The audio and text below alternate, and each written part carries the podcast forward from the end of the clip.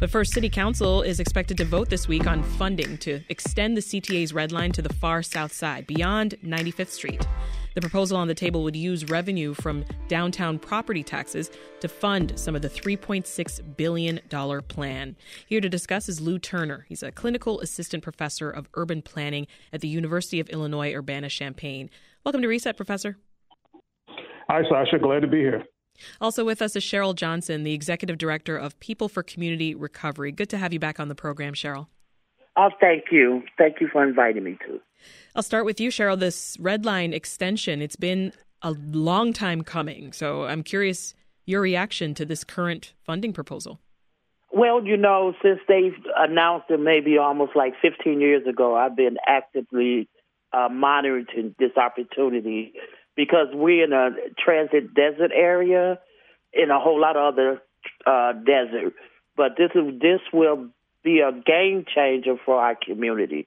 It will give us an opportunity to reduce travel time because we only currently, all my life, only seen maybe two buses, but we only mainly have one bus, and that's the 34 Michigan, and it'd be overcrowded by the time they get to 95th Street. So when you talk about uh, time, time is essence, and to reduce the amount of time in traveling, and to go all the way from Gale Gardens, for an example, up to Loyola University on mm-hmm. one transit, that's a great opportunity, not only for you know future students, and it just it just opened up great opportunity and it increased other transit opportunities to come through this way that we lack. Professor, how about you? What are your thoughts?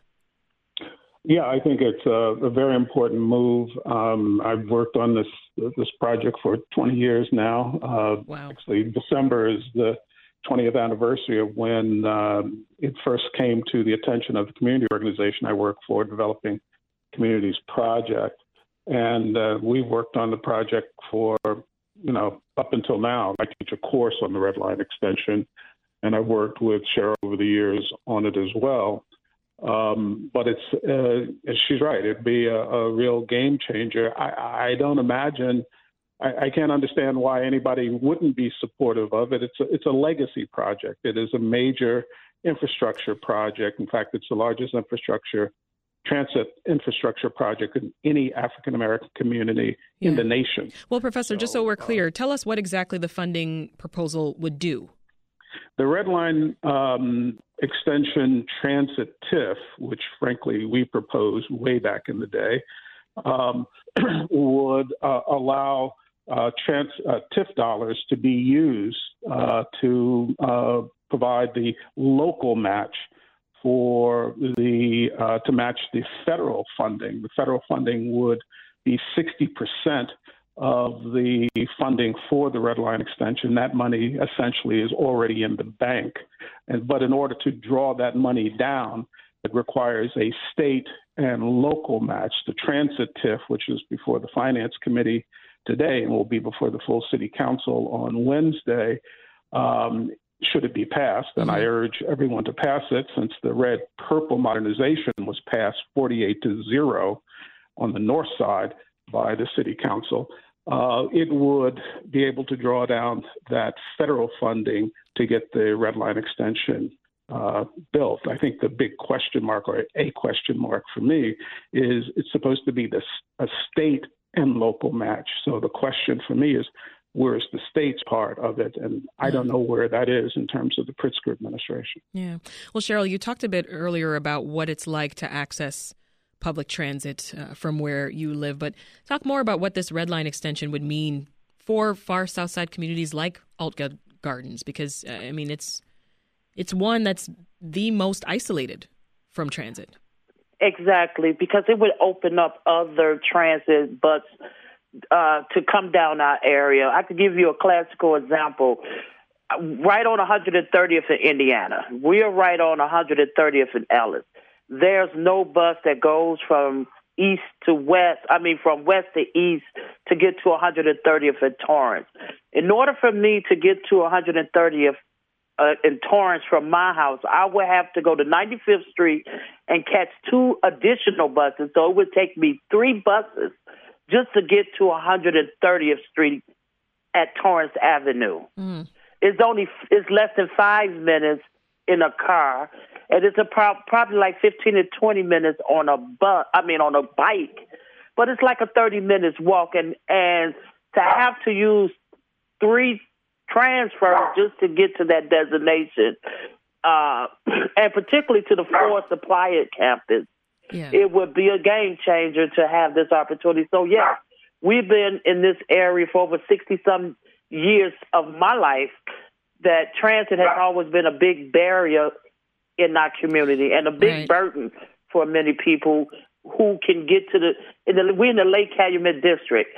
There are all kind of manufacturing jobs in this area that we can't even get to because we lack the trans- transportation means to get there. Mm-hmm. It, just as we lack the transportation really just to get to the development on 111th Street.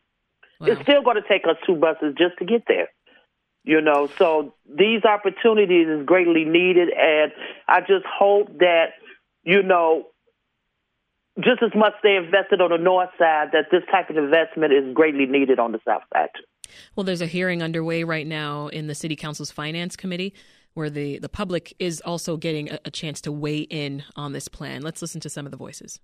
Research has shown that one of the greatest factors in upward mobility is commute time access to this transportation. For decades, leaders and communities on the far south side have advocated for this extension. It will bring dramatic transit improvements for riders and tremendous indirect benefits for the majority Black communities served, as well as for Chicago as a whole. This project is more than a transportation project. It has the potential to change lives, to transform several Chicago communities that have not seen this level of investment in ages. So, Cheryl, I imagine you're not surprised by what we just heard. No, I'm not surprised. And I just I didn't realize that just as Lou just said, it's been 20 years. I'm thinking 15, but I've been involved ever since the announcement of it, monitoring hoping that this comes to fruition. Fruition, and now we at that point. And I just hope that our elected official would just do the right thing and pass it out of committee and get it to the floor and pass it, and let's get this this opportunity rolling. This is Reset. I'm Sasha Ann Simons. Advocates have been pushing Chicago to extend the Red Line train further south for years. And we may just be one step closer to that becoming a reality. We're discussing the current funding plan with Cheryl Johnson from People for Community Recovery and urban planning professor Lou Turner from the University of Illinois Urbana Champaign. Professor Turner, give us some more background here. How has this project moved forward under Mayor Lightfoot? Well, we actually have had two mayors that this project has uh, been a part of their uh, campaign platform. Rahm Emanuel had the Red Line extension as, frankly, the only infrastructure project in his platform, and Mayor Lori Lightfoot also, for the same thing, had the was the only infrastructure project in her uh, in her platform. Um, I think there's some questions and some possibilities uh, that the Invest Southwest proposal from the Department of Planning and Development would be important in terms of what's called transit supportive development for the Red Line um, extension, particularly you know economic development around the station. I would point out, however, a, a major concern that I have is that at least from the environmental impact statement of the uh, CTA, the one stop that seems to have the least uh, focus in terms of economic development is the 130th Street stop out yeah. of Altgeld Gardens. And so that is a major concern for me, um, and I'm sure for, for Cheryl, is that it's all right to have a train stop, a, a L stop there, but unless there is economic development around there, mm-hmm. um, it just becomes a means of suburbanites to get you know, quicker into the city and doesn't really develop the Riverdale and Altgeld Gardens area much. The uh, the City Council Finance Committee, as I mentioned, they're meeting this morning to discuss this funding proposal. Just so we're clear, what are the next steps? Well, the next steps is that it's going to hopefully it'll pass out of committee. It'll go to the City Council on um, on Wednesday, and hopefully it will it will pass. But it essentially provides the uh, the means to leverage the federal funding under what's called the New Starts program. The New Starts program is essentially a fast tracking program for infrastructure projects like this. And so uh, right now, the project is in the current planning phase of what's called preliminary engineering, which has a number of elements to it as well. Mm-hmm. Um, but uh, presumably, uh, if everything moves along, uh, the CTA uh, hopes to uh, begin construction in 2025. Of course, that deadline has moved quite a few times over the years. Right. So hopefully 2025 will be um, the real uh, start of the project. Well, Cheryl, as the extension project moves forward, anything else that you're watching for? in particular? Yeah, well, you know, I would like to say from the back end of this whole development, we as as a community, as an organization, we are pushing this area to be a huge tourism area because the historical significance in this area, mm-hmm. uh, with the Underground Railroad, with the Altgeld Garden getting designated as one of the historical places. Uh, and so they give us the opportunity to really look at how do we prepare our our community for this change.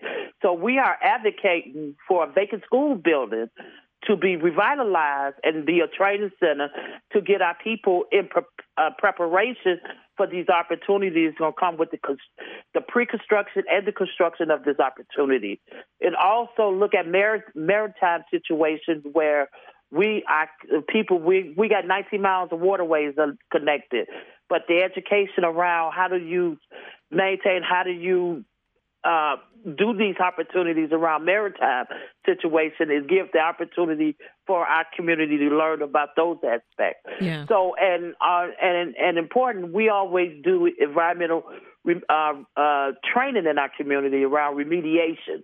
So we hope that uh, the, the biggest problem that we have we have we lack the space to conduct this training, and yeah. we got a vacant school building that that is owned by the Chicago Public School who doesn't want to relinquish the building but wanted to demolish, which is a historical building because it was the very first school building ever built in Altgeld. Yeah. So we're trying to save that so that we're also talking about cafe. So we are in dialogue with uh, CTA talking about what external opportunities can happen.